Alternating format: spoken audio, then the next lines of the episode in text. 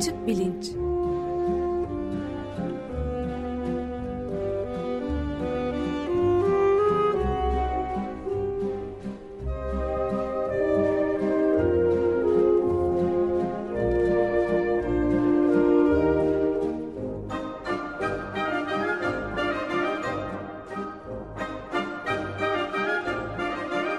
Güven Güzeldere ile bilim ve felsefe sohbetleri.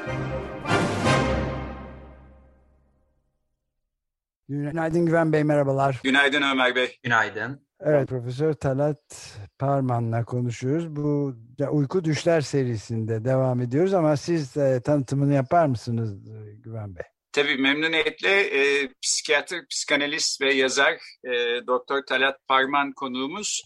E, İstanbul Üniversitesi Tıp Fakültesi'nde öğrenimini aldıktan sonra psikiyatri uzmanlığını Paris'te René Descartes Üniversitesi'nde tamamlıyor. 1994'ten bu yana Türkiye'de e, birkaç başka psikanalistle birlikte Türkiye'de bir psikanaliz geleneği e, oluşturmayı e, ve bir kurum e, kurmayı amaçlayan İstanbul Psikanaliz Grubu'nun da kurucularından e, psikanaliz üstüne kitapları var. Bugün de biz uyku ve rüyalar veya düşler serisinin e, bir parçası olarak Freud'dan başlayan psikanaliz geleneğinde e, düşler nasıl e, anlaşılıyor e, konusunu e, konuşmaya çalışacağız.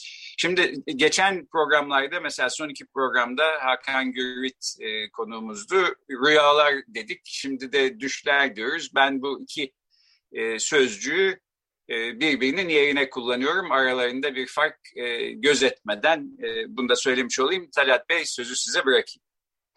Evet, çok teşekkürler Güven Bey. E, öncelikle tabii Açık Radyo ve çok teşekkür ederim. Böyle bir konuda beni de e, konuşmacı olarak çağırdığınız için ve özellikle de e, şimdi siz e, futbolda ne dönüyor değil mi? Çok güzel bir asistle bana topu verdiniz. Ben de oradan e, go golü atayım. Peki neden düş sözcüğünü yeğliyorum? Çünkü psikanaliz biliyorsunuz bir dil uğraşıdır ve çağrışımlar önemlidir. Burada bir e, bir dili e, önemsemek e, söz konusuysa tabii ki ana dili önemsiyoruz. Onun için eğer burada Türkçe konuşuyorsak tabii Kürtçe konuşulabilir, Farsça konuşulabilir, Arapça konuşulabilir, Fransız, İngilizce yani ana dil neyse o dil konuşulabilir. Ama biz en azından benim açımdan eğer e, Türkçe konuşuyorsam Türkçe sözcükleri yeğliyorum. Neden? Çünkü çağrışımlar bu şekilde oluyor. Rüyadan kaç tane e, çağrışım yapabilirsiniz? Çok az.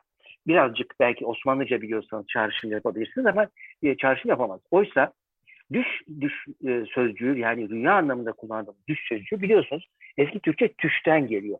Tüş, düşme, birdenbire ortaya çıkma, ürün, yemiş, ödül, belirme gibi anlamları var. Bakın zenginliğe bakın. Onun için düş, düşlem gibi düşünce tabii. Zaten düşünce de zaten oradan geliyor. Bütün bunlar aslında onun için ben düş sözcüğünü e, yeğliyorum. Şimdi e, düşler psikanaliz için çok önemli. Çünkü psikanalizin kurucusu Sigmund Freud düşleri bilinç dışına götüren zafer yolu, kimileri kral yolu olarak da çevirebiliyor, olabilir. Yani ana yol olarak tanımlıyor. Ee, ve düşleri çözümlemek, ruhsallığın işleyişini anlamak açısından çok değerli bilgiler ortaya koyuyor diyor. Ve düşlerden yola çıkarak ruhsallığın bir takım çalışma biçimleri olduğunu e, e, ortaya koyuyor, söylüyor. Hatta düş uğraşı diyor, düş çalışması diyor. Yani düş e, bir uğraş sonucu ortaya çıkan, uykumuzda ortaya çıkan bir, bir unsur. Şimdi tabii bilmiyorum sizlerin muhakkak ki sorularınız olacaktır ama ben çok kısaca şu Düşlerin Yorumu kitabından bahsetmek istiyorum. Çünkü kitabın kendisi bile çok ilginç, birçok açıdan ilginç. Şimdi Freud daha önce e, birkaç kitap yazmış. Afaziler üzerine yazmış, histeri üzerine denemeler var. E, dostu e, ya da işte abisi diyelim e, Türkçe olarak e, e, Öjen Blöler'le birlikte. Ama Düşler'in yorumu onun e, en önemli kitapları arasında sayılır. Kimilerine göre, göre de başyapıtıdır. Ve bu kitap aslında 1899'un Kayım, Kasım ayında çıkıyor, yayınlanıyor. Fakat yayıncı kitabı okuduğunda çok kapsamlı bir kitaptır, hacimli bir kitaptır. Hatta Türkçe'ye iki cilt olarak çevrilmiştir. Ee, e, Emre dostumuz rahmetli Emre Kapkı'nın çok güzel bir Türkçe çevirisiyle.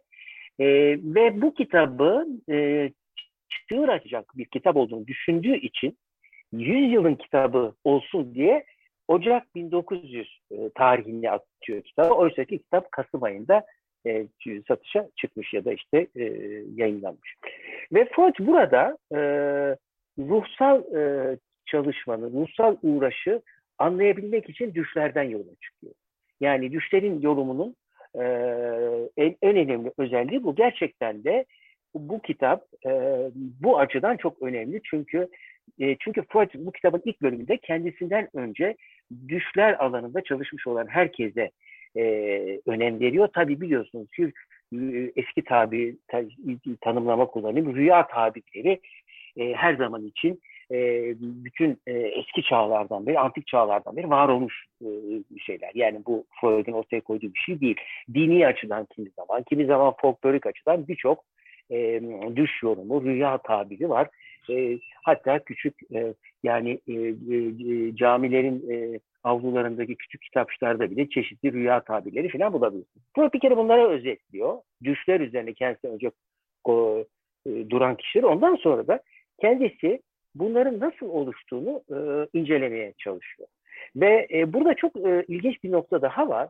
Bu da Freud'un yani psikanalizin insan öznelliğini, sübjektivitesini ne kadar e, önemsediğini gösteren unsur kendi düşlerini de örnek olarak veriyor. Birçok kendi düşü var. Hatta ilk metinlerden bir tanesi yani o düşler bölümü, düş uğraşı bölümü ilk metinlerinden biri de ilk düş, düşte uzun uzun üzerinde durduğu düşte kendi İrma'nın ağzı olarak adlandırılan rüyasıdır. Şimdi düşüdür. Yani burada çok önemli bir unsur var e, denebilir ki yani bir kere zaten bir bilim adamının kendi düşlerinden söz etmesi çok e, tuhaf bir şey. Bu bir ikincisi ne demek yani senin düşlerin o kadar önemli mi ki bahsediyorsun gibi bir unsur da var. Fakat işte Freud bunu diyor. Evet herkesin düşü çok önemlidir onun için ve çok önemli olduğu için de bahsetmek lazım. Yani onun için e, düşlerin yorumu e, bu açıdan da e, çığır açıcı bir kitap. Kendi öznelliğini, psikanalizin insan özelliğini, bireyin özelliğini verdiği yeri e, göstermesi açısından da önemli. E, peki ben şöyle görüyorum yani Freud öncesinde düşlerin e, bizim dışımızdan bir takım şeylerin bilgisini e, verdiği e, hep düşünülmüş. Mesela henüz olmamış olayları işte düşlerimizde görüyoruz falan. Bunun böyle olmadığını aslında ama düşlerin bir bilgi kaynağı olduğunu e, en sistematik biçimde ortaya koyan düşünür diye düşünüyorum Freud için. Bu bilgi ama dışarıdan gelmiyor, bizim içimizden geliyor. Bizimle ilgili bir şeyler söylüyor. Dolayısıyla düşleri e, re dikkat etmek ve içeriğini anlamaya çalışmak önemli diye düşünüyorum. Değil mi? Genel olarak böyle söylenebilir mi? Evet, böyle söylenebilir ama bir tarihi örnekler vardır bunun aksi olan. Biliyorsunuz Evliya Çelebi'nin ünlü bir düşü vardır. E, bir gece düşünde e, peygamberi görür ve e, şefaat ya Resulallah diyeceğine seyahat ya Resulallah der. Bir dil sürçmesi, bir lapsüs yapar ve bunu anlattığı din adamı da ona oğlum o zaman sen seyahate çıkmalısın der. Yani onun kendi bilinç dışının onu seyahat olmaya ittiğini söylemiştir. Ee, onun için aslında ne kadar e, evet tabii işte bazen e, başkaları bizi etkiledi, işte e, dini figürler veya işte cinler, periler veya öteki dünyadaki ruhlar işte değil mi? E, istiyareye yatmak falan gibi böyle bir takım şeyler örnekler var. İnsanlar bir şekilde e, bir amaçla bir hedefle uykuya dalıyorlar ve bir onu görüyorlar. E, böyle yaşlı insanların bu tür yetileri olduğu falan söylüyor doğrudur. Ama Freud bunları belirliyor. Fakat e, ilginç olan bir şey var. Zaten Freud bunu birçok yerde de söylemiştir. Genel tıpta düşler pek ele alınmış bir konu değil. Belki hiç uyuyamamak veya da uykusunda sürekli karabasan görmek gibi, gibi meseleler belki çok ağır patolojiler olarak ele almıştır ama zaten Freud diğer bir tıbbın çöp tenekesine attığı şeylerle uğraşıyor. Mesela dil sürçmeleriyle hiçbir tıp e, kimse ilgilenmiyor. Ancak bu bir konuşma bozukluğu haline gelirse yani o insanda bir dil dönmüyor bir takım işte nörolojik nedenleri konuşamama veya konuşurken hep bazı sözcükleri e, e, dile getirememe söz konusu olsa incelenmiş. E, sakar eylemler. e, küçük unutkanlıklar, ağır unutkanlık olmadı. Bunların hiçbiriyle tıp ilgilenmemiş. E, Günlük Yaşam Psikopatolojisi adlı kitabı ki Freud'un hayatında en çok baskı yapan kitaptır. En çok sevilen, en çok basılan kitaptır. Çünkü e, e, hakikaten bir bestseller olmuştur. Çünkü orada herkes kendi e, şeylerini görmüştür. Küçük işte unutkanlıklar, küçük sakarlıklar, küçük sürçmeler, dil veya yazı sürçmeleri vesaire. Onun için Freud aslında bu çöp tenekesine atılan, bunlar işe yaramaz denilenleri e, insan ruhsallığının e, önemli ürünleri olarak e, masanın üstüne koymuş ve onları gerçekten bir yerde de zafer yoluna veyahut da kral yoluna e, yerleştirmiştir. Ben de şeyi sorayım e, izninizle yani Freud'dan önce bu düşler meselesini böyle ele alan başka bir yayın kitap olmuş mu? Ee, e, var. E, var tabii tabii. Tabii tabii var. Onun verdiği var. Bazı birçok bilim adamı var onu bu konuları inceleyen, bazı bağlantılar kurmaya çalışan kişiler var ama Freud kadar bunları insan ruhsallığını yani Freud e, düşlerin birazdan sonra eğer isterseniz e, düş, düşlerin oluşum düzeneklerinden, mekanizmalarından söz edeceğim.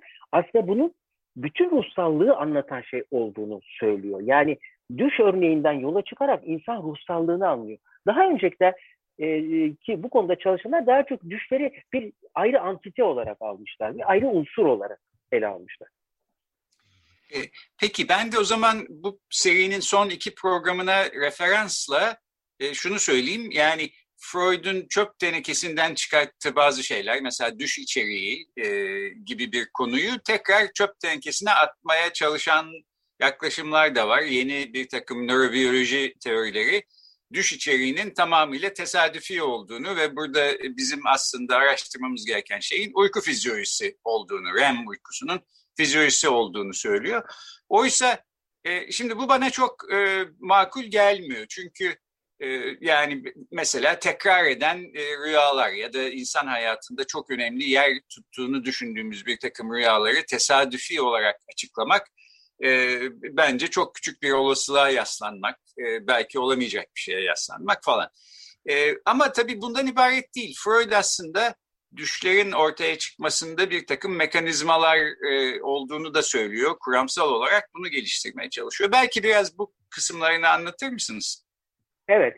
Şimdi Freud e, düş uğraşı dediği, düş çalışması dediği e, meselenin aslında işte e, yani Freud biliyorsunuz birçok e, ruhsallık kuramı e, ortaya atıyor. Dinamik kuram, e, topografik, yerleşimsel kuram vesaire. Bu yerleşimsel kuram daha çok işte benlik, üst benlik, alt benlik olarak 1920'lerde gelişen bir kuram ama bunları geliştirdikçe daha önceki şeyleri e, e, yaklaşımları e, ortadan kaldırmıyor. Onlara eklemliyor. Yani dinamik yaklaşım bunun aslında bir enerjinin sakınımı kanunundan yola çıkarak ruhsal enerjinin e, hiçbir zaman kaybolmayacağı bir e, tasarımdan e, bir tasarıma bağlı libidonun enerjinin diyelim ondan ayrıldığı zaman başka birine veya başka birilerine bağlanacağını vesaire söylüyor.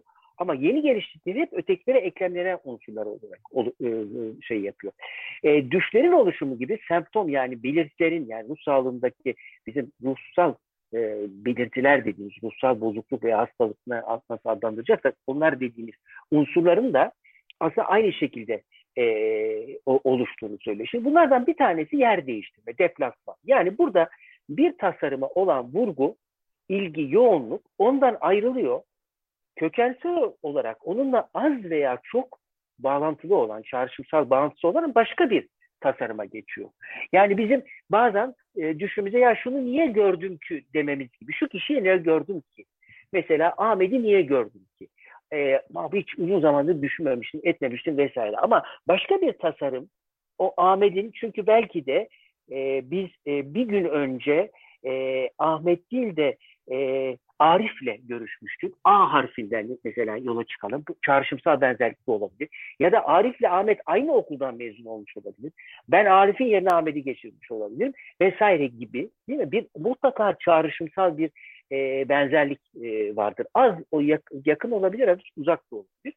Ve yani o zaman diyor Freud, düşün açık içeriğiyle gizli içeriği arasında yapılan karşılaştırma bir odaklanma farkı yaratır Çünkü gizli içeriğin en önemli unsurları en ufak ayrıntılarda ortaya çıkmıştır. Onun için Arif Ahmet dedim. Yani o iki sadece A bile o iki çağrışım arasındaki tek bağlantı olmuş olabilir. Şimdi o zaman bakın olayın yani Ahmet'i görmek, Arif'i görmemek meselesi olmaktan çıkıyor. Bu yerleşti, yer değiştirme düzeninin, mekanizmasının bütün oluşumu önemli hale geliyor. İşte bu ruhsallığın e, bir unsuru. Bunu biz yaşamımızda bütün alanlarda kullanıyoruz. Konuşurken de kullanıyoruz. E, e, düşüncede de kullanıyoruz e, muhakkak ki e, benzerliklerden. Tabii çağrışım dediğimiz zaman sanatta kullanılıyor, şiirde kullanılıyor vesaire. Onun için bir başka unsur Freud'un düzeneklerden yoğunlaştırma diyor.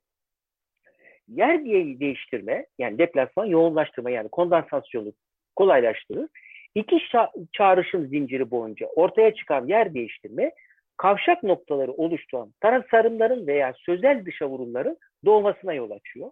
Yani yoğunlaştırmada bilinç dışı süreçlerin temel işleyiş biçimi olarak yoğunlaştırıyor. Çünkü bunlar aynı zamanda tabii bilinç dışı süreçlerin de temel e, unsuru. Çünkü biz normalde konuşurken e, e, bizim e, psikanalizde ikinci süreç dediğimiz yani mantıksal bir e, e, e, düzlemi kullanıyoruz. Oysa bilinç dışında böyle bir mantıksal düzlem yok. O birinci süreç. İşte orada kendine özgü mekanizmalardan, düzeneklerden bir tanesi bu.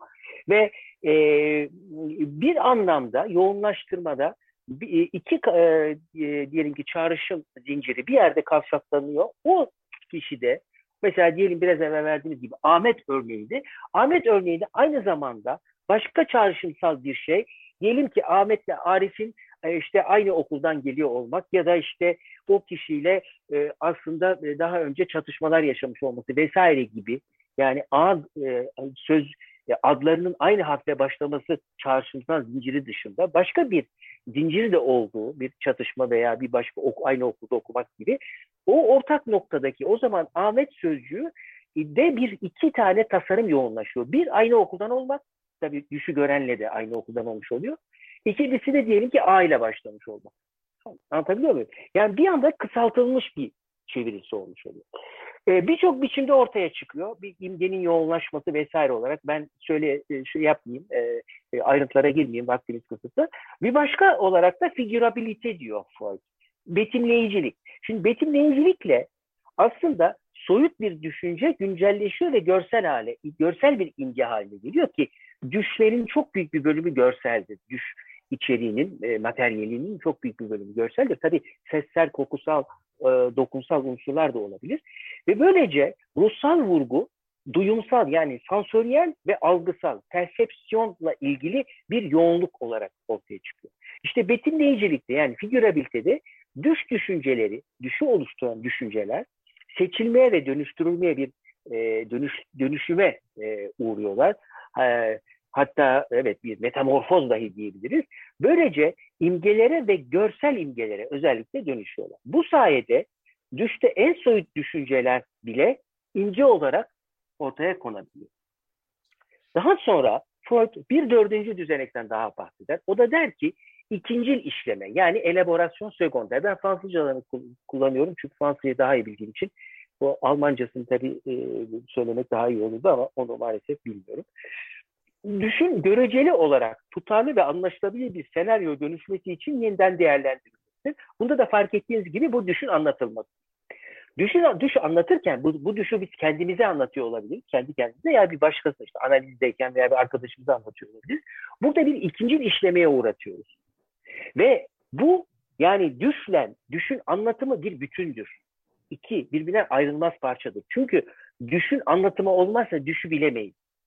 Düşü sadece kişi gören kişi anlattığı için o anlatı, o anlatı tabii ki seçtiği sözcükler, çağrışım zinciri, e, kullandığı e, bütün e, e, sıfatlar, zamirler, şunlar bunlar hepsi o düşün içinde olarak alınır. Hatta Freud o kadar ilginç ki şunu yaparmış bazen bir düşü anlatırmış, anlatırmış e, analizanına, hastasına ve sonra işte seans sırasında bir 15-20 dakika sonra bir daha anlatır mısınız dermiş. Ve aradaki farka bakar. Ve büyük bir olasılıkla kişi yani işte dün arabaya binmiştim derken ikinci anlatımda dün kırmızı arabaya binmiştim diyecek. Kırmızı pat diye ortaya çıkacak. Ya da araba derken otobüse binmiş diyecek. E hani araba demiştin? Hani araba derken tabii otomobil daha çok anlaşılıyor. Mesela bu bu fark ortaya koyacak. Anlatabiliyor muyum? Ya da anlatım sırasını değiştirecek vesaire gibi. Onun için e, ikinci işleme olarak adlandırdığı somut olarak düşteki işte bu e, saçma tutarsız görünümü ortadan kaldırmak yani boşlukları doldurmak, düşü oluşturan unsurlarda ayırma ve seçmeler yaparak kısmi veya bütüncül bir yeniden elden geçirme gerçekleştirmek, kısaca bir anlamda bir gündüz düşlemi, bir fantazm yaratmaktır diyor Freud. Yani e, mesela bir düş anlatırken deriz ki ya valla işte saçma ama yani bu haldeyim ama ilkokuldaymışım gibi filan mesela saçma gibi öyle bir sözcük ekliyoruz değil mi? Şimdi ne oluyor? Bir mantıksallık getirmeye çalışıyoruz. Bu da bunun içerisinde e, Freud e, bunun içinde alıyor. Çünkü düşün bir tek tanığı vardır o da anlatan kişi. Ben ufak bir soru daha sormak istiyorum izninizle. O da e, bu dille çok yakından bağlantılı olduğu, anlatıma bağlı olduğu da şimdi sizin söylediğinizden iyice çıkıyor ortaya. Peki dil kullanmayan hayvanlar düş görüyor mu, görmüyor mu? Nasıl? E, dilleri olmayan hayvanlar? Ee, çok teşekkür ederim. Onu bak bilemiyorum. Benim alanım olmayan konularda pek bir şey söylemek istemem. Şimdi tabii e, buradaki mesele şu. Biraz evvel Güven Bey'in söylediği şeyde aslında bilim birbirini tamamlayan unsurlar. Yani bunları birbirinden ayrı unsurlar almamak lazım. Nörobiyologların aslında söyledikleri uyku fizyolojisi doğrudur. Bütün mesele biz niye düş görüyoruz değildir. Biz niye bu düşü görüyoruz? Hmm. Niye ben akşam e, rüyamda e, Arif yerine Ahmet'i gördümdür? Yoksa düşün tabii ki REM uykusu var vesairesi var. Bu belki 100 yıldır Freud'un zamanında bu biliniyordu. Öyle çıkmıştı. Tabii ki uyku derin uykuda görülebiliyor işte şöyle görülüyor böyle görülüyor vesaire. Ama asıl mesele ben niye o içerik meselesi. Zaten Freud'un meselesi o. Biz niye o içeriği görüyoruz diyoruz. Ve tabii erte, çünkü düşünün bazen ertesi gün hatırlamıyoruz bazı düşlerimizi. Ya da bazı düşlerimizi çok ayrıntılı hatırlıyoruz. Bunu nasıl açıklayacağız? Bazı düşlerde tamamıyla yanlış bir şey hatırlıyoruz. Sonra diyoruz ki aa yok yok yok o değildi buydu diyoruz vesaire değil mi? Şimdi ama başka bir şey daha var. Ben size söyleyeyim. Bu bir e, Donald Meltzer bir İngiliz psikanalisti Wilfred Bion bir başka İngiliz psikanalistinin Melanie Klein'in çizgisinde onları geliştiren bir e, psikanalisttir. Ondan kısaca bahsetmek istiyorum. Çünkü o aslında e, düş ve düşünceyi e, e, şöyle bir şey söylüyor. Aslında düşün canlı dünyası asıl onun için ruhsallık düşte doğuyor. Düş daha sonra düşünceyi ve fantazların düşlemin oluşmasına açıyor.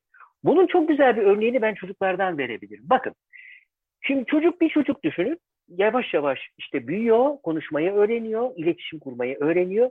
Ama hemen hemen yaşamının her anında annesi, babası ya da bakıcısı biri yanında değil mi? Yaşamının her anında bir tanık var. Fakat bir nokta geliyor, uyuyor ve bir düş görüyor. Orada tanık yok. Mesela diyor ki şöyle bir fantazi yapalım. Sabah uyanıyor diyor ki aa diyor amcam geldi diyor. Yo diyorlar. Amcam gelmedi. E ben gördüm diyor. Ay sen onu rüyanda görmüşsün. Ve o zaman çocuk fark ediyor ki aa demek ki benim ruhsal dünyamda bir alan var ki kimse onu bilmiyor, görmüyor. İşte düşünce Bion'a göre, e, daha pardon Meltzer'e göre düşünce aslında önce düşte doğuyor. Ruhsallık önce düşte doğuyor. Ya yani ruhsallık düşte doğuyor biraz benim sözüm. O böyle bir şey dememiş ama o düş düş rüya düşünceden e, ve yani kavramlardan önce gelir diyor. Onun için bunu düşünelim. Hakikaten bizim ruhsallığımızın kendimize ait tekil, en mahrem, en başkasının ulaşamayacağı unsuru biz aslında düşte yaşıyoruz. Onun dışındakilerde her zaman her yerde şimdi kameralar da var. Her zaman şahit var ama ne kadar kamera korsanız koyun. Biz e, Çapa'da ben çalışırken orada işte bu epileptik çocuklar için e, uyku EEG'si alırdık. Tabii o sırada EEG'den rüya falan düş gördüğünü biliyoruz ama ne gördüğünü bilemiyoruz. Asla bilemiyoruz. E, ve çocuk sabahleyin sorardım ben tabii merak olduğu için, işim de olduğu için.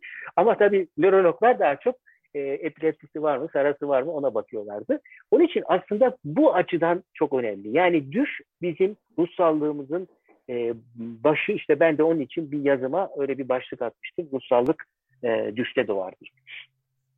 Evet. Peki ben de yani bu anlattıklarınızdan kıssadan hisse babından şunu çıkartıyorum. Şimdi Türkiye'de böyle bir takım e, küçük kitaplar vardır. Rüya tabirleri filan diye açarsınız. Onun içinde işte e, düşümde e, güvercin uçtuğunu gördüm. Ne anlama geliyor? Şu anlama geliyor. Yağmur yağdığını gördüm. Bu anlama geliyor. Bir, bir tür sözlük gibi bir e, kitaptır. Halbuki Freud'un bu düş çalışması dediği şey ve sizin şimdi detaylarını anlattığınız şey aslında böyle bir şeyin olamayacağını gösteriyor. Çünkü rüyanızda gördüğünüz herhangi bir şeyin ne anlama geldiğini anlamak için daha genel bir çağrışımsal çerçeveye ihtiyaç var. Herkes için geçerli olan böyle bir rüya semboller sözlüğü oluşturmak e, imkansızmış e, gibi anlıyorum. E, doğru mu? Bu şekilde de bitirelim. Ben sizi... Bir, bir küçük e, bir küçük e, e, şey dipnot düşmek lazım. Freud tipik rüyalardan bahseder. Bunlar mesela böyle bir yerden düştüğümüzü gördüğümüz rüyalar. Ee, böyle hızlı hızlı bir yere çıktığımızı gördüm. Bazı rüyalar, düşlerin e, çeşitli şekillerde yani insanın fizyolojik durumuyla ilgili olarak e, olabilir. Çünkü düşmek, çünkü düşün, düşünelimken tabii Türkçe çok güzel bakın biz düşte doğar diyoruz. Çünkü biz önce düşüyoruz değil mi? Annemizden dünyaya düşüyoruz.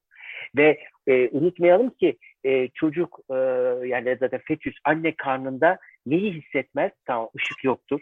Ama ne yoktur başka? Yer çekimi yoktur. Doğduktan sonra çocuk yer çekimi de. Birazcık iç kulak yolu dolayısıyla şeyi e, e, e, oryantasyonu olabilir belki. Yani e, yatay veya dikey olduğuna dair ama onun dışında yer çekimi yani doğduğumuz anda biz dünyaya düştüğümüz anda üstümüze de işte ne kadar kalınlıktaydı stratosfer unuttum ka- kaç bin tonluk bir e, atmosfer basıncı ve yer çekimi de doğmuş oluyor. Şimdi ve onun için mesela böyle düşme rüyaları tabii ki o ilk anne karnıyla ilgili olabilir. İnsanın artık ruhsallığının ilk oluştuğu anlarda iz bırakmış olan deneyimler olabilir. Bazı tipik rüyalardan Freud bahseder. Ama tabii ki e, siz mesela işte bahsettiğim gibi Ahmet ve Arif sizin için böyle bir arkadaşlarınız e, başka biri değil benim için başka biri. Başka şeyler de mesela düşlerde şey anlatılır. İşte e, düşünün ben bir arabaya bindim, bir taksiye bindim diyor. Şimdi o kişinin babası taksi şoförü ise, kendisi taksi şoförü ise bambaşka bir şeydir. Sizin için taksi bambaşka bir şeydir. Para bilip para verip belli bir sürede ötekinin ekmek parasıdır mesela. Ben bir düşünü anlattığımı anlattığını hatırlıyorum analiz hanımın. E, Şişli benim muayenehanem Şişli'deydi o zaman. Şiş, bir Şişli ile ilgili bir şey söylüyor. Şiş, Şişli dedim. Derken şunu söyledi. Babası kebapçıymış. Şiş. Şiş kebap. Yani onun için hani ben muayenehanemde tabii o da olabilirdi ama dedim bir dakika şiş, babam kebapçı şiş kebap. Onu, yani Şişli onun için aslında babasının bana geldiği doğru ama başka bir yoğunlaşma var orada. Babasının yıllarca kebap olması. Bu da şişlere etli bu geçirilmiş, verilmiş ne falan falan. Mesela böyle bir düş oluyor. Şimdi aya, babanız kebapçı değilse de şiş geçirmediyseniz Şişli size bambaşka bir şey olur. Oturduğunuz yer olur. Başka bir şey olur. Ee, başka bir çağrışımı olur. Evet yani rüyaları anlamak e, daha karmaşık bir iş. Evet. E, Evet, onun için biz her zaman için çağrışım kişinin çağrışımdır. Yani bırakılır ona. En iyi çağrışım zaten düşü görenindir. Analist yardımcı olabilir. Çağrışımları arttırmak için bir takım teşvikleri olabilir ama e, ben mesela babasının şiş, e, şiş kebapçı olduğunu bilmediğim için ben en fazla şişli burasıdır. Belki burayı düşündünüz dedim. Ha evet tabii dedi ama sonradan çok daha önemli bir unsuru kendi ruhsallığında buldu. Çünkü onun ürünü yüzde yüz kendi ruhsallığımızın ürünüdür. Bireysel ürünlerimizdir. Yani evet. Şimdi bir genç sanatçı var Eda Çağırlı. E, onun bir sergisinden gel- geliyorum biraz evvel. O kolaj yapıyor. Yani kes yapıştır. Tam da işte düş bir kolaj. Kes yapıştırdır. Ya da kes yapıştır bir düştür. Nasıl istiyorsanız. Evet. Süre, Eskilerden bitirdik galiba Talat Bey. Öyle mi? Ah. Peki. Evet. E, peki e, bugün konuğumuz psikanalist ve yazar Doktor Talat Parman'dı e, Uyku ve Düşler serisinde gelecek hafta 9 Eylül Üniversitesi'nden e, nörofizyolog e, Barış Baklan e, lucid rüyalar denilen rüyada farkında olma halinin e, beyindeki mekanizmalarını e, anlatacak. Böylece seriye devam ediyor olacağız. Talat Bey çok teşekkür ediyoruz katıldığınız için. Çok teşekkürler Talat çok Bey. Çok teşekkür ederim. Sağ olun. Ben de size çok teşekkür ederim. Kayıt yapan e, arkadaşlara da çok teşekkürler. Sağ olun. Peki, sağ olun.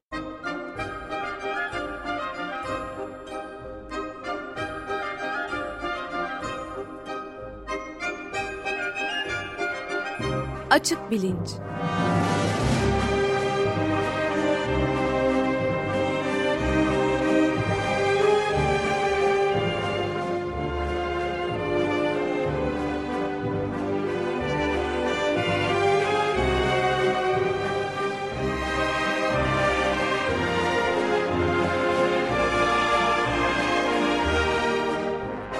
Güven Güzeldere ile bilim ve felsefe sohbetleri.